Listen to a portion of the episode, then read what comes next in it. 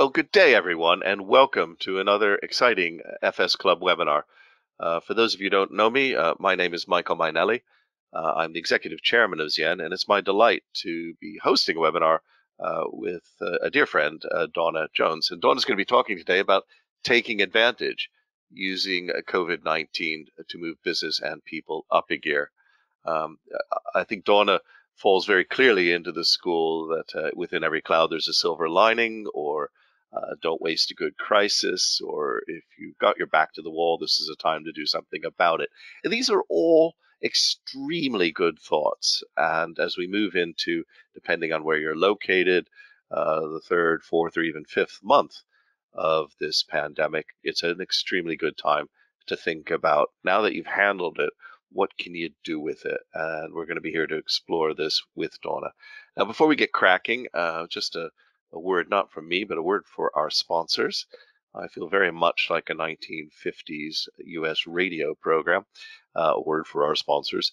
And that's important actually, because one of the great things about this wonderful list of sponsors is how widely they allow us to range freely across many, many topics to do with technology, finance, social issues, and everything in between. So it's a great, uh, great time to be here. Um, the agenda today is fairly straightforward. I will get out of your way as quickly as possible and we'll get over to Dawna.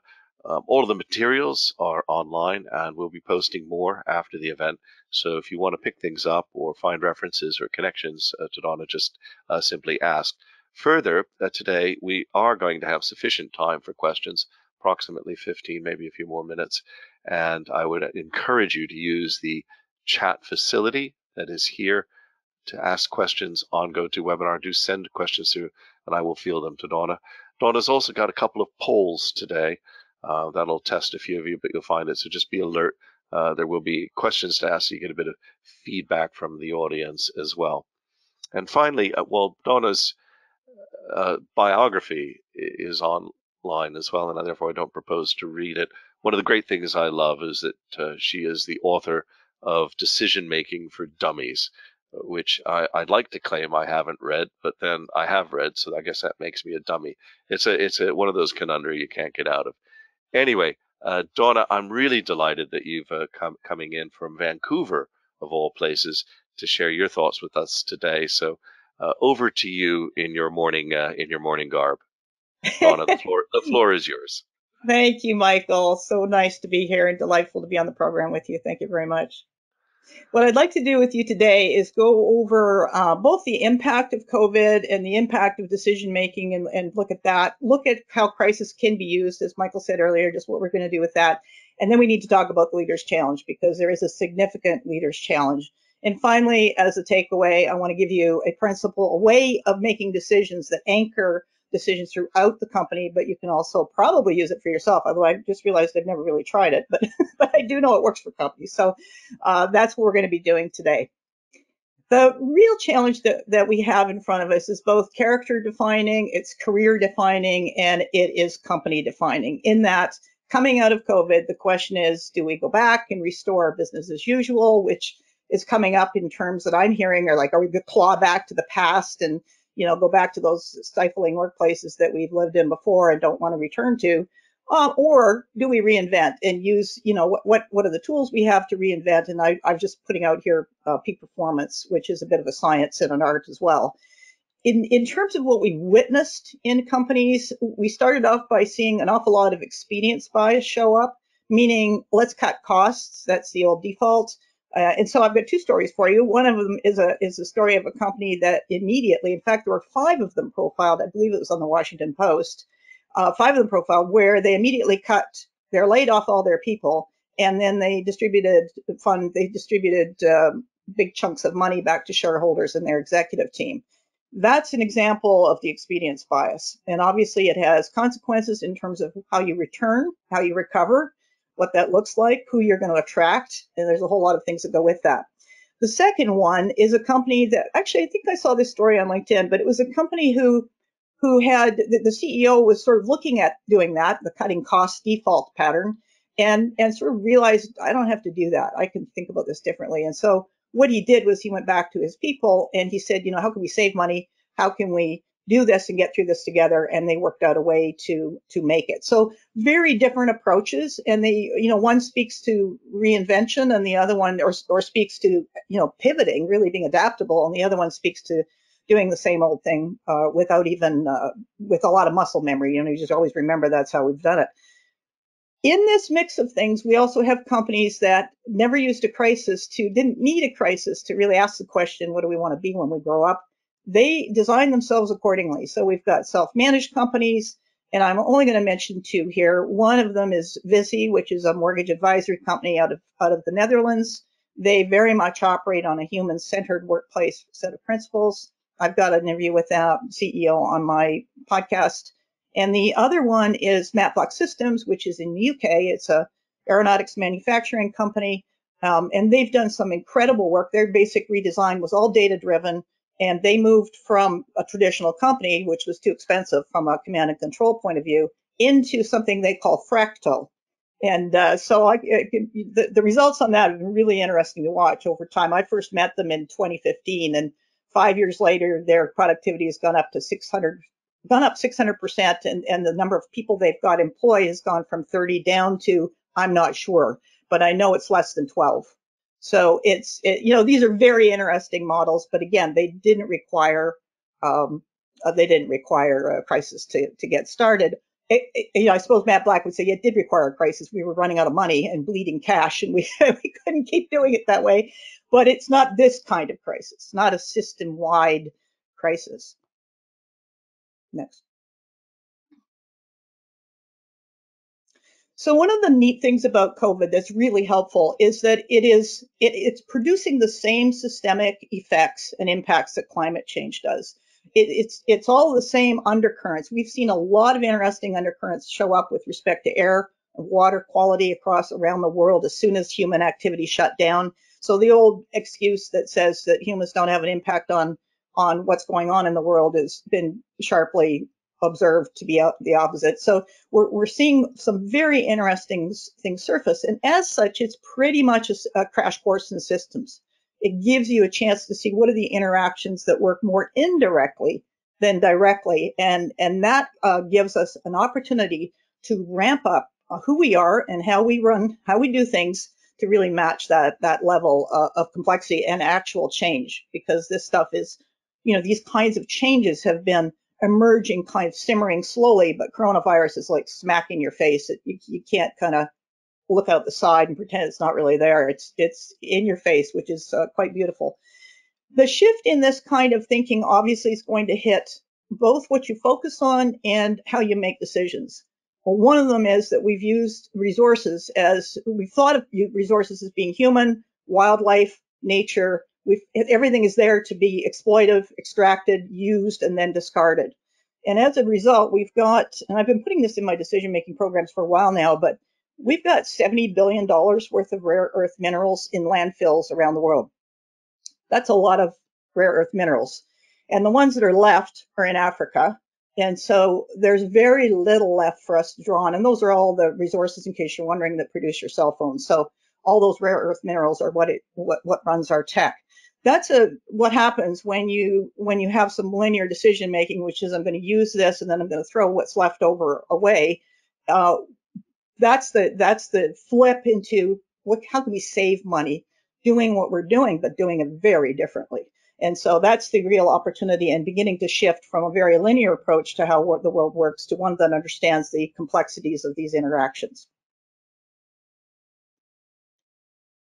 Learning before leading really involves um, changing a couple of things. One of them is changing the kinds of questions you're asking. So, you know, today you might be asking yourself, what do I want to do next? Do I want to go back to work? I've been on remote. Do I ha- do I want to return? If so, what would the terms and conditions of that be? So it's the size of the question, it's the kind of question that you're asking, and it really opens up possibilities. Those different questions. The second skill set that goes with learning before leading is to observe the patterns that have you've seen through the experience. And some of those are very uh, ingrained patterns, but some of them will be new, newly emerging out of this whole experience we're having with COVID. And of course, that gives you the chance to say, all right, what's next? Not what's next in six months or you know, but long, longer term, medium to long term, but what's next in the immediate term, 30, 60, 90 days? What are, what are the iterations that we can do that would allow us to see how to move forward? And finally, the proposal that I'm giving you here in this in this conversation is to really set the conditions uh, for peak performance to take place because uh, that's where we get both optimal leaps, both personally but also organizationally.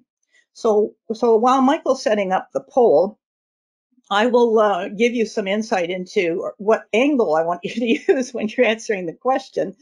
And, and that's really what patterns have you observed around you in companies that you've been witnessing? So you could answer this personally, but the goal here would be if you look at the companies that you're either in or on furlough from or watching around you, what what have you observed? And I, I know there's one that says all of the above, but uh, if you could just sort of pull out the dominant one, I would appreciate it. Doing well, uh, Dawna. Just to just give a little bit more time. Okay, thank you. Uh, we've just had over 50% vote. I'll close it in about another 10 seconds, people. 60%. Great. Okay, folks. Uh, sadly, just going to close the poll. And it's just calculating. We have 56% saying confusion, coping, uncertainty. 44% saying uh, paralysis of decision making. So those are the two dominant ones by far. Uh, 16% pivots with great agility, 9% peace and reflection, and 6% panic. So, uh, you know, fascinating. And here come the results now online. Oh, beautiful. Wonderful. Thank you. Thank you all very much for jumping in and, and weighing in on that one. Um, it, it's fascinating to see this because the um, the shock of being out of a routine, it sort of snatches away all the certainty about the future. And the beauty of that is that whether it's in personal life or organizational life, it throws everything up in the air and you get to look at things differently. You get to that, that I'm really sorry the peace and reflection one isn't at 70 to 80% because that's the place where we need to be in order to handle these complex issues. But it's also the place where we make those pivots happen. So those two are what we're aiming for in the longer run and the approach that we're talking about today. But it's also the place that uh, where the intersection of both your personal skill set, your personal way of seeing things, your outlook, your initiative, your sense of control, where that dovetails with what's going on organizationally in the company that you're working in or or running, as it were. Yeah. Thanks very much, Michael. So when we look at how do we work with these environments and these conditions, uh, one of the core aspects of it from a neuroscience point of view is is learning. And it, I mean, that sounds so simple and so obvious, and it is. But at the same time, because we've got all these default emotional things running, it can be really distracting from what the opportunity is in the moment. And this this is what what the big shift is. So it is really looking at what can I learn as things emerge? And anybody that's been through adversity will have probably come across this and can reflect back on it and say, this is what I learned from recovering from depression, from my marital meltdown, from my financial, whatever it is. But it is really learning about this. And, and there is a particular process that Dan, uh, Dr. Andrew Huberman from Stanford talks about, and that is focusing the attention on learning, even if it requires strain and confusion. So if you answered confusion, it's perfect because that's the place where you apply the learning to. If you answered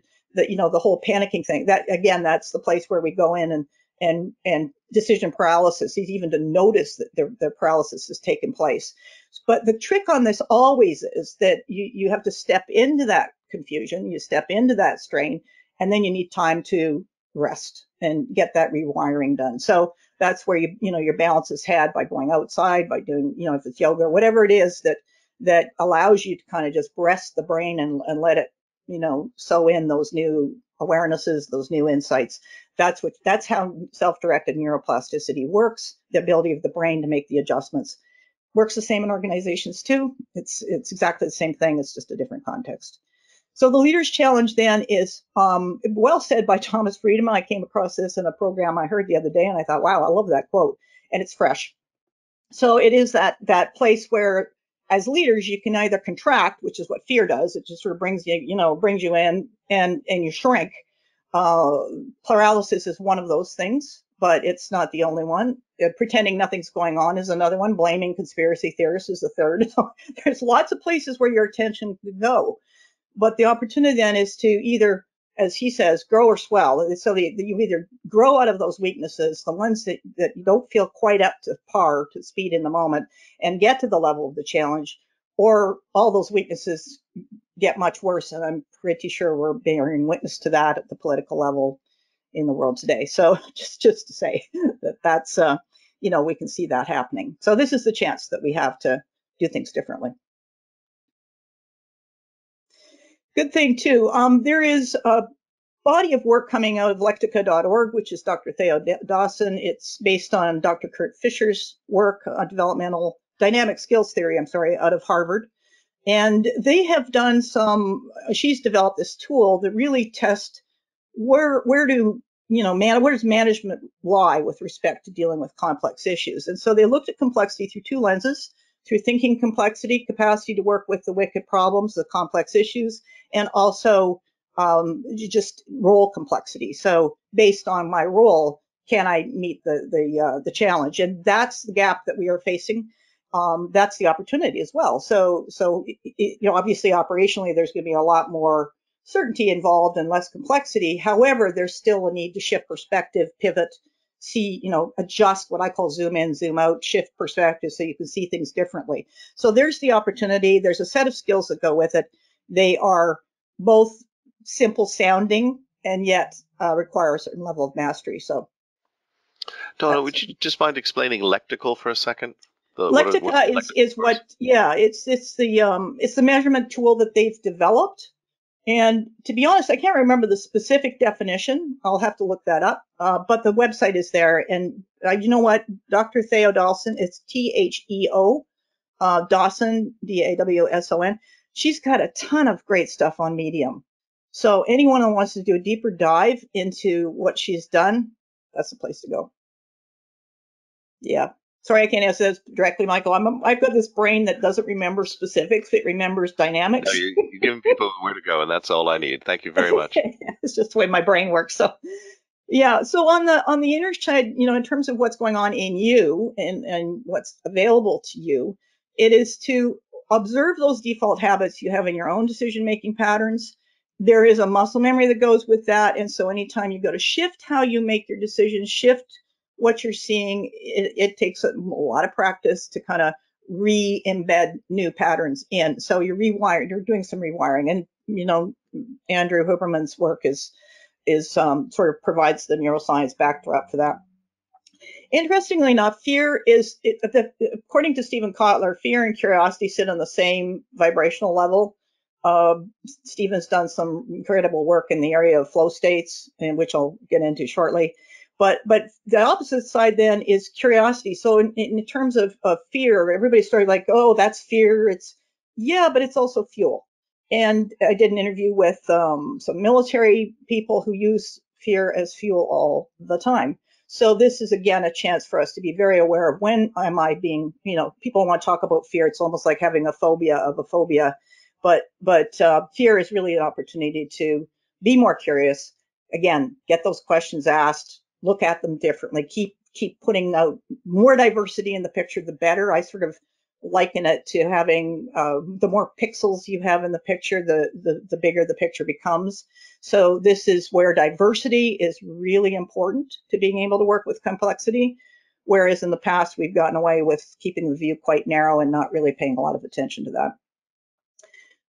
The inner challenge is also to switch from controlling and limiting performance. Uh, one back one, sorry. My apologies. There we go. fast for me. Uh, switching from controlling performance, which is really limiting it, to setting the conditions for peak performance. And that requires a couple of ingredients, which I'll get into. And the final one is the really important one from my point of view, because I've seen a lot of stuff around mental health, mental illness, um, mental health mostly, but stuff around anxiety, depression, and so on. And this is where you have to work with your emotions as a compass and particularly it's your heart energy and people burn out because they've put out more at the heart level than they've received in So it is being very aware of is what I'm doing depleting me or is it enriching me? And that balance, that dynamic is pivotal for you to steer your way through what's coming at you at the time. Now we can go. Thank you. So moving forward then, we've got some uh, awareness around where am I placing my focus because that impacts the brain response. So if I'm focusing on what's wrong with this picture, problem solving, negative, you know, all that, the brain's neural real estate loves that. I mean, there's something like 5,000 more neural uh, pathways devoted to fear and, you know, protection than there is to the other side of it. So uh, this is this is where we actually get to uh, adjust our focus and be extremely aware of it and use it to work for us instead of against us. Moving forward, then also in terms of running the experiments that you can do in your company moving forward, it's not pass or fail. That's a very duality perspective. It's also what led us to doing pilots like uh, cars that were done differently. And then when they passed the test, they were canned anyway because it, it they didn't fit, they didn't conform, they weren't part of the mainstream uh, belief system inside of a company. So it's really about learning, using experiments to learn as opposed to pass or fail. Distributed decision making is a way of building in resiliency and adaptability at all levels. And then, of course, removing barriers to collaboration. Um, and I put that little line in there about due to insecure authority. Authority and leadership now need to be completely divorced. So this is where that parting of the ways and leaders come from within. They do not come from a place of authority. So you have to not use that authority place as a crutch. And finally, what we're going to be looking at is applying the principles and practices that really allow you to thrive, aim high. It includes autonomy, um, self-managed companies, as I mentioned earlier, or biomimicry management companies uh, as well. So now, I believe we have, where are we, Michael? yeah. Okay. So now I'm going to give you the peak performance triggers. Thank you. Um, what the, this speaks to is raising that bar high enough that your your skill set says, "Whoa, I'm not sure I can do that." Perfect. That's that's the place. So so you want to raise it high enough, but not far enough that you're going to snap. No need to snap. So the math in the in this in the challenge that uh, has worked out is four percent. You just want to give yourself a 4%, whatever that is to you, but a 4% challenge. And, and the triggers, uh, and I've kind of mixed the triggers up here. There is a distinct set for personal and group, but the triggers include novelty. So that means play. You know, let's how can we play our way into a reemerging? Um, it includes complexity, which we have, so that's that's easy. Risk taking, it's there's nothing predictable or certain about it. That gives a, a, it's a nice flow state. Passion and purpose are aligned. In other words, it's big enough that I care about it enough. There's some freedom to play with this and to to really see what we can do. Uh, it's unpredictable. You can see all these elements here are the same ones they use in video games for intrinsic motivation are also the same ones we can use for redesigning what comes next. So it's a shared inspiring goal. And I called it a blending of egos because uh, we have a tendency in the old way to have one ego win. This is more like a shared version of being right. And then there is a dark side of flow state, which has to do with the biochemical, uh, the neurochemical mix actually, that comes when you're in that zone, that absolute zone. And I'm pretty sure most people on this program have heard that or been in that space where may you know maybe have been work may have been with a team may have been in your personal life but either way you've probably hit that space. So you have to have rest and recovery time. And quite frankly if a lot of sales managers would have figured this out we'd have uh, fewer burnouts in that uh, in that group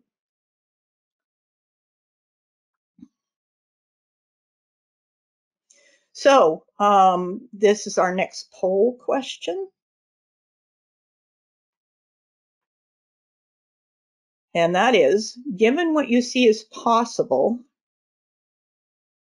what is the probability that companies will use post-COVID to learn and reinvent? From your point of view, obviously, what do you feel is likely to come next? Will the invitation be accepted or will it be denied? Okay, Dawna, we're just getting uh, some of those numbers in. Poll's been running just for 20 seconds and a very alert and active audience. And folks, I'll take this opportunity to say also, uh, do ask your questions as well.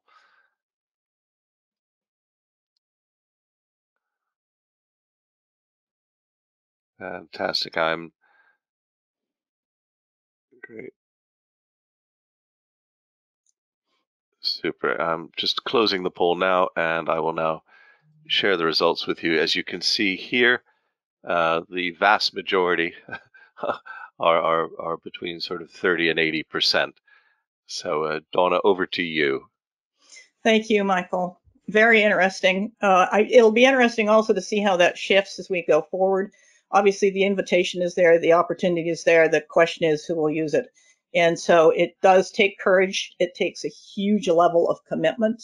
Um, that's why companies, organizations like the Basque area of Spain that are helping companies transform, that's why they put a lot of skin in the game for executives who are having to say, you know, yes, we were committed to to transformation. The whole company votes on it to see if they're committed. But if they, you know, and and the executive can be voted out if if in fact that's what the the group determines. So a lot of commitment, a lot of courage, uh, and probably the best opportunity for us to uh, to really thrive using these conditions, which is really what's required. So now what I'm going to do is just kind of shift gears. Um, next slide, please. And take a look at some of the guiding principles that um, you can use. You know, I mean, I sort of think this as a way of of uh, one back, uh, a way of one back, a way of of of um, anchoring, you know, decision making throughout a company. So it's it's really just saying, all right, we've got most companies, by the way, run their decisions off of what they believe to be true, and they're subterranean. It's not you know, most people they're not conscious of it. It's just running the show. I when I was writing decision making for dummies, somebody reached out to me and said, "Can you meet me at some cafe in some city in the United States?" So I drove down and we had coffee and he said, "I've been in a thousand companies." And he said, "Within the first 10 15 minutes, I know exactly what they're going to do next because their decisions run in circles." And that's a very much a, a subconscious belief system operating the decision making in the organization. So the shift then is away from that. I mean, you can use value based decisions as well. I've been finding there's a lot of confusion between those. And it's not, none of this is exclusive. One thing is right, the other is wrong. No, it's going to be a matter of being very aware of what the effect is. So going forward, then, uh, what what I think we're looking for is something that sort of anchors the decision at all levels of the organization. And that question is, you know, who do we, what do we stand for no matter what? So Novo Nordisk, it's an ethical principle. It's not one that we stand for profit at the cost of all else. No, that doesn't cut it. Um, in the same way, quarterly, you know, targets don't really inspire people to perform their highest and best. Uh, that's the same sort of approach here. So ethical principles anchor decisions made where you really want that alignment vertically um, and responsibly all the way. So Novo Nordisk, which is a pharmaceutical company, it's a global pharmaceutical company based in, in Denmark. Uh, their, their anchoring principle is systemic health. If you look at whatever you ask, does it strengthen diversity and biodiversity? I was on a hike yesterday and we were talking about the education system and their desire at some of these universities are choosing online platforms to decide, you know, for their students. They're having to adapt their whole teaching methodology to online. And one of them had decided that they'd get rid of the visual part of it. So, you know, people learn three ways, audio, visual, and kinesthetically. That would be an anchoring principle. That particular university decided to get rid of two of those and just stick with one. So if you have those things clear in your mind, then you can make those what I call strain decisions. It's yes, no, does it need it or not? And then that's that's a really good way of keeping alignment. Thanks, Michael. Next one. Now there is a set of companies um, that run their their management off of ecosystemic principles. Now these are the same things that run complex systems. It's basically how the planet has been managing uh, the the uh, the ecosystem, you know, everything since 4.5 billion years roughly. So those principles port over into how companies manage themselves. A colleague of mine started up a fund. It's called the Living Asset Management Performance Index. In 1996, he chose companies that were typically in the headlines out of sectors, you know, they're not companies, but, but sectors that were typically in the headlines. And he formed something called the Global Lamp Index. And they, most of those consciously or unconsciously, or better or worse, uh, you know, are aligned with those principles. So you can see the orange line on the top is their performance. Over time, it's what is it, 1994 to 2018? Yeah, it's a distance. So, and he's also pulled seven companies out of that and done a book on it called Companies That Mimic Life. And that those are companies that really understood what they were doing. So Next up, thank you. So this is the, you know, to pull us together and move on to listening to, you know, from you. This is the the executive and or personal challenge. It's really to advance uh, the emotional, social, and contextual intelligence. I mean, people move context and don't realize it changes biologically. It changes how you make decisions. So being extremely aware of that, uh, using those, creating flow state conditions, getting those those goals high enough and shared enough and and, and enough care that people want to collectively go for it. And set that 4% iterative challenges for yourself, you know, let others do that same. And shifting that from controlling to inspiring, distributing, sharing responsibility. I think the point there is that as long as we're controlling people, we're actually blocking their development. And that's what created that complexity gap that um, that uh, Theo Dawson has documented quite beautifully. Finally, I think this is something I really, I mean, this is something I have do. Uh, but it is sensing to see the systems because a lot of these systems run without people being aware of them. But if you go inside an organization, you can sense just, you know, and you can see what's going on underneath the surface. Now you've got people inside companies that can do this, but they're most often on stress related illness or because they're so sensitive that they, they can't function, you know, in, in a hyper, uh, in a hyper in, environment. So, yeah, so that's our opportunity. The, the oppor- I might add that flow states, by the way, also have a capacity to overcome uh, cognitive overwhelm, that confusion state, and and also produce something like 500% more productivity. So really, some super opportunities in front of us. Uh, this is the invitation to talk to me further. Michael, can we have some conversation with our group, with the audience? We most certainly can. Uh, it's been a very active audience. Uh, in addition, I noticed that you brought many of your fellow Canadians on board. I, I see quite a few uh, Canadians out there online that I whose names I recognize. Um, a couple of uh, Hugh Purser is very alert here. He just wanted to share with everybody. It looks like the link is uh, www.lecticalive.org. L E C T I-C-A-L-I-V-E dot org. And he wanted to ask a question. Uh, is it not the case that the poll question results will apply very differently to different sectors? For example, biology or biotech doing well and airlines not. They don't need to change in the same way. Quick comment on that, Dawna? Yeah, yeah, of course. Um, in fact, I just listened to a Barrett Value Center synopsis of how values had changed you know, pre, during, and post COVID, and there was a distinct difference in the in the sectors. The IT sector pretty much experienced the opposite of what everybody else had experienced, but they had also achieved a certain level that the other uh, sectors had not as well. So yes, of course, there's going to be a difference. Um, no matter what, though, what we've got, what what it all speaks to is that it, it's adversity that calls out the deep creative talent we have in us. So when we have a sector like the travel industry going down, it really just says, what can we do differently that can reinvent this whole sector? So it's that we don't run from that challenge. That's that's the opportunity in front of it.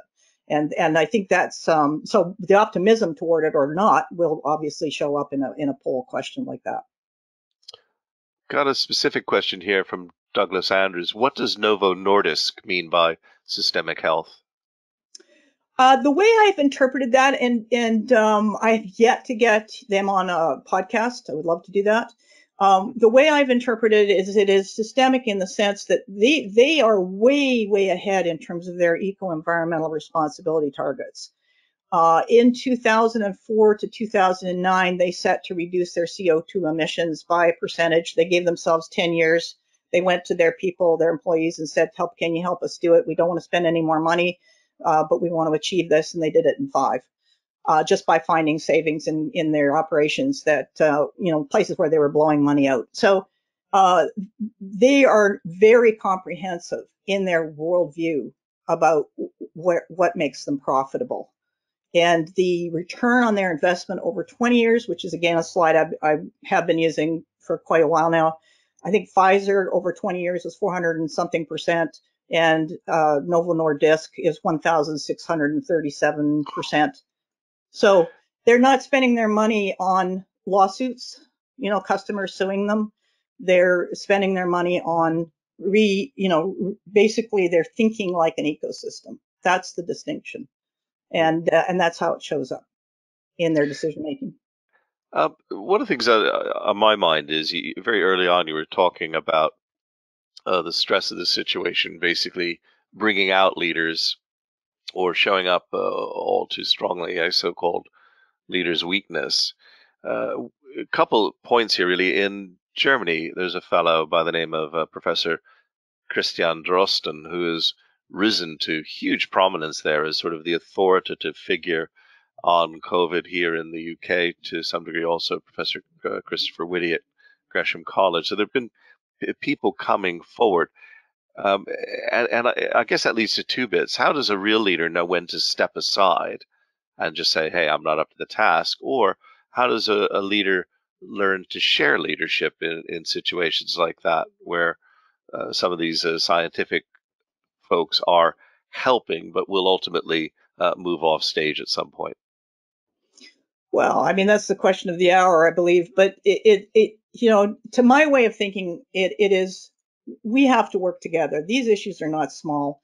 They're not ones that one person's going to have the answer to. I don't have the answers to a lot of things, but I do know that if we put the right group of people in the room, or we put people in the room who care, we will we will find the answers. So I think the question around when do I step aside, for me, that answer comes from am I adding value or not? And sometimes when I'm not sure, I ask because it's easier for them to tell me than it is for me to come to conclusions about it and and that's just you know then then I just live with whatever people tell me. So I think there's a personal aspect of it, and then there's just one that has to do with what I call conscious oversight. You know, if I look at this entire situation and the dynamics of it, uh, what can I, you know, is there something a role I can play, or is there something I need to go and do next? That you know, if I finish that role, and so that's how I answered that. But I think the real answer is going to be centered in each individual, you know, and how they see the world you emphasized, uh, you know, that, that, we start to shine in adversity. Uh, there are many, many uh, sayings about, uh, you know, whether it's, uh, you know, diamonds are formed out of carbon under high pressure and temperature, whatever. Uh, the language is full of those. It's only when you know your back's to the wall you really begin to see what's possible. But Zoe Layton asks, you know, how do you see collaboration versus competition in this setting. And I and I put it in that context because competition is one form of adversity. It can be, you know. I I, I looked at video game play. You know, I mean, the, the number of people that play video games worldwide is just ridiculously high. And when you look at how they play, they play using competitive competitive collaboration, if I can call it that. So it's not competition to win over someone else it's a competitive spirit toward achieving a particular goal that you all share. So I think competition still has a role to play, but it it's not from the same definition, if you will. It's not from the same uh, goal, which is you know I'm going to win, I'm going to beat you. Uh, it, it, it even even in sports we see that. I mean the the surfers. My daughter's a surfer, so I pay attention a little bit to what's going on over in that world. And you have two people that are competing with the, you know at the top level and a, and a shark comes along, they work together. Yeah. They're yeah, they're not going to go, okay, good, let him eat you so I can win. No, that's not how they work. They work, they recognize that this, we are all in this together. And I think that's the role of competition is really to work with, uh, you know, a collaborative spirit to, to get something tough, really tough and bigger than us, you know, collectively done. Yeah, there's the old joke that I don't have to outrun the bear; I just have to outrun you. I'm beginning to see your your poor daughter out there paddling ferociously. anyway, yeah. I'm sure I'm sure the shark would get me first. Anyway, uh, uh, Christopher Gleadle says, "Thank you, Dawna, for a really interesting presentation. To bridge fragmented specialisms and infill the knowledge gaps, to demystify complex systems and break them from the perpetual cycle of greed and fear." From your, your experience, how, how do you go about neutralizing the prisoner's dilemma? Oh, well, I mean, all right. So this is this is from my personal experience in the pursuit of the goal that we're talking about today. I became homeless for nine years, and I became homeless for nine years because my goal didn't really fit what we were talking about at the time. And so all of those things that I've been talking about are things that I've had to wrestle with myself. Uh, the fears, the doubts, the you know the and, what came out of it more organically was was the skills that later on in both in neuroscience and other places I found I found oh that's how that's actually how it's supposed to work. well, that was lucky. So so it's very uh, it was very experiential. And going back to what you were asking earlier, Michael, uh, the from a biological point of view, I mean, Joseph Chilton Pearce in the biology of transcendence basically says that when we are faced with adversity, we are biologically wired to tap into a deep creative response. Hmm. But when we don't tap into it, violence and aggression is the result.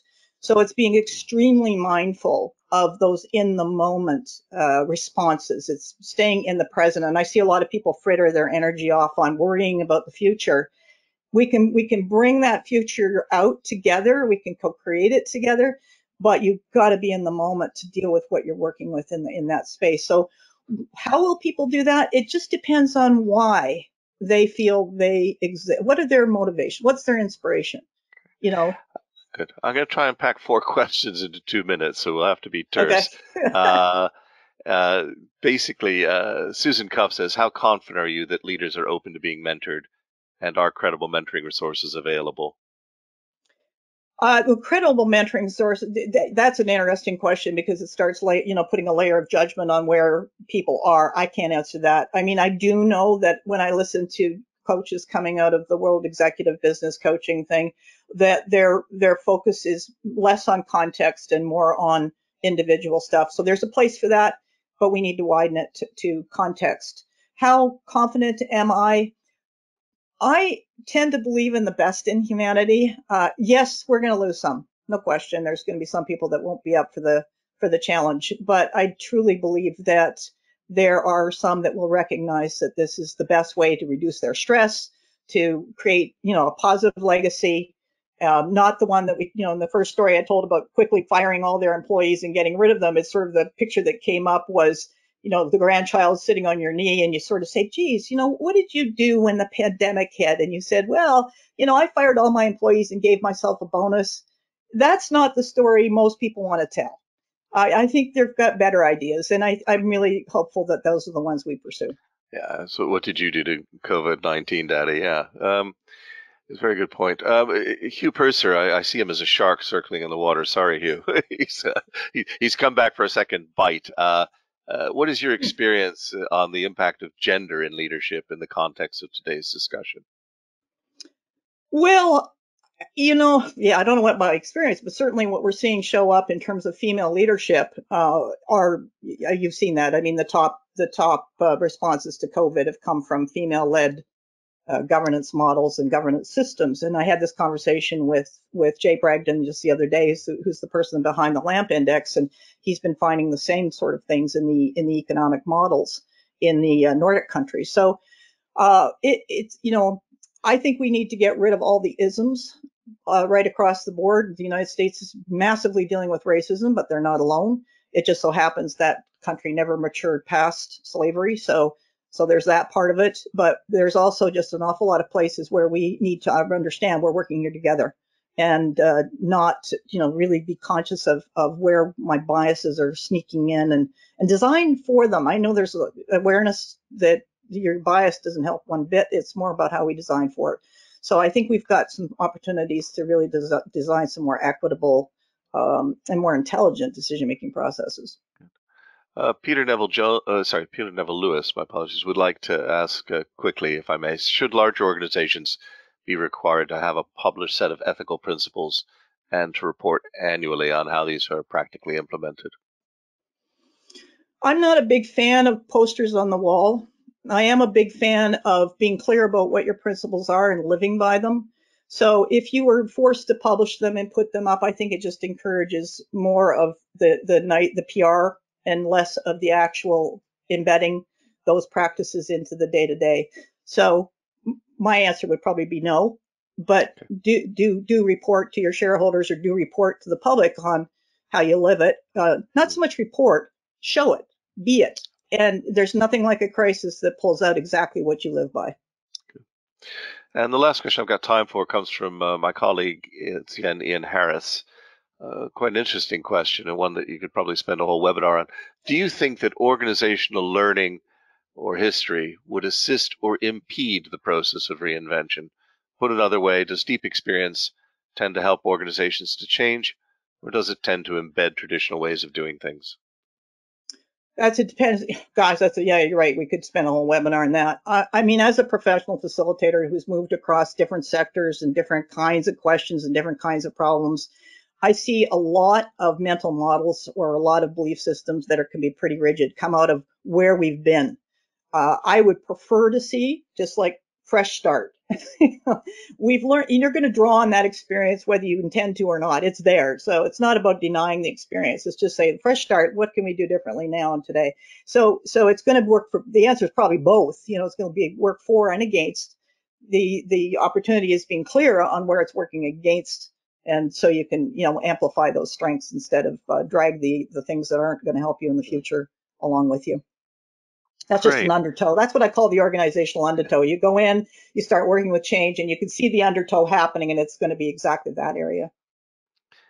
Wow, a lot of ground we covered. Uh, it's interesting for me, in fact, the uh, the great Canadian uh, strategy theorist Henry Mintzberg over at McGill was always anti-strategy. In fact, he wrote a book I think called "The Rise and Fall of Strategic Planning" some 20 years ago. Um, over here, uh, Professor Ian Angell, who uh, spent many years at the London School of Economics, used to talk, I think, in a in a way that not many people picked up about dispositioning. So, you know, all the marketing people are all about planning and positioning. He said, no, it's about your disposition. It's your your degrees of freedom, your ability to take what's coming at you, sort of as a judo, res- a, a judo wrestler versus a sort of a, an attacking uh, fencer or something interesting, interesting bits. And what I picked up uh, today from you is that at a time like this, when we're most under stress, we should be uh, really, in fact, doing almost the exact opposite and opening ourselves up to new experiences and new ways of learning. Uh, and I found that that very good. In fact, funnily enough, I was on the phone today with a pro vice chancellor at a, at a very large and famous UK uh, university in the top five in the world, and he he uh, he was chatting about his role, and I said, you know, is your role kind of more ceremonial, or is it more uh, sort of to do with admin, or you know, academic? What you know, where do you fit? Because these are terms that are thrown around. He said, and it was interesting to me. He said, I see my role more as enabling than constraining. And I thought it was interesting. His his view of the world was that there were people in senior positions who constrain, and there are senior positions who enable, and that this ability to enable was core to him helping through uh, that university in particularly trying times. Well, Dawna, thank you so much uh, for this. Let me just uh, quickly remind people that we also need to, before I come back and thank you a little bit better, uh, to thank our sponsors.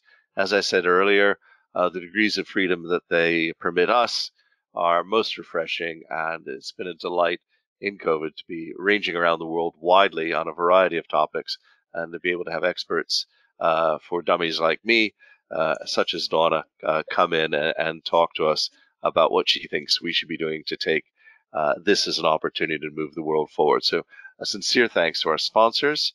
Um, our thanks, of course, to our audience.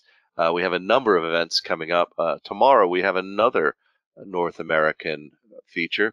We've got at 3 o'clock, we will have a very old friend of mine, Duncan Sands, uh, Duncan, in fact, oddly used to be the Lord Mayor of Westminster uh, before he moved to America some 20 years ago. But he currently runs the P20, the Payments 20, uh, good combination of technology and finance. Um, and he is talking about cooperation. I remember Ray Noorda trying to uh, create that portmanteau co-opetition, and I can see that Duncan is having a go at it as well. So Zoe, thanks for pointing out uh, the, the, the the tension between those two to us all. Anyway, as ever, all these things are on the website, so you don't need me to read it out to you. Uh, but Dawna, may I uh, join the audience in giving you what I'm afraid all we can give you, uh, which is a virtual thanks for a really superb uh, presentation that I hope has got everybody thinking about what can they do, uh, but by backing up and learning as opposed to trying to control things too much. So thank you so much. Well, uh, thank you, and thanks to everyone who came. I really appreciate it. It's always a delight, Michael. Thank you. No, it really is, Dawna, and we'll be back in touch very soon. So, uh, everybody, have a great evening. Uh, for those of you based in London, have a great morning for those of you based in North America, and we look forward to seeing you on many webinars soon. Thank you all. Thank you.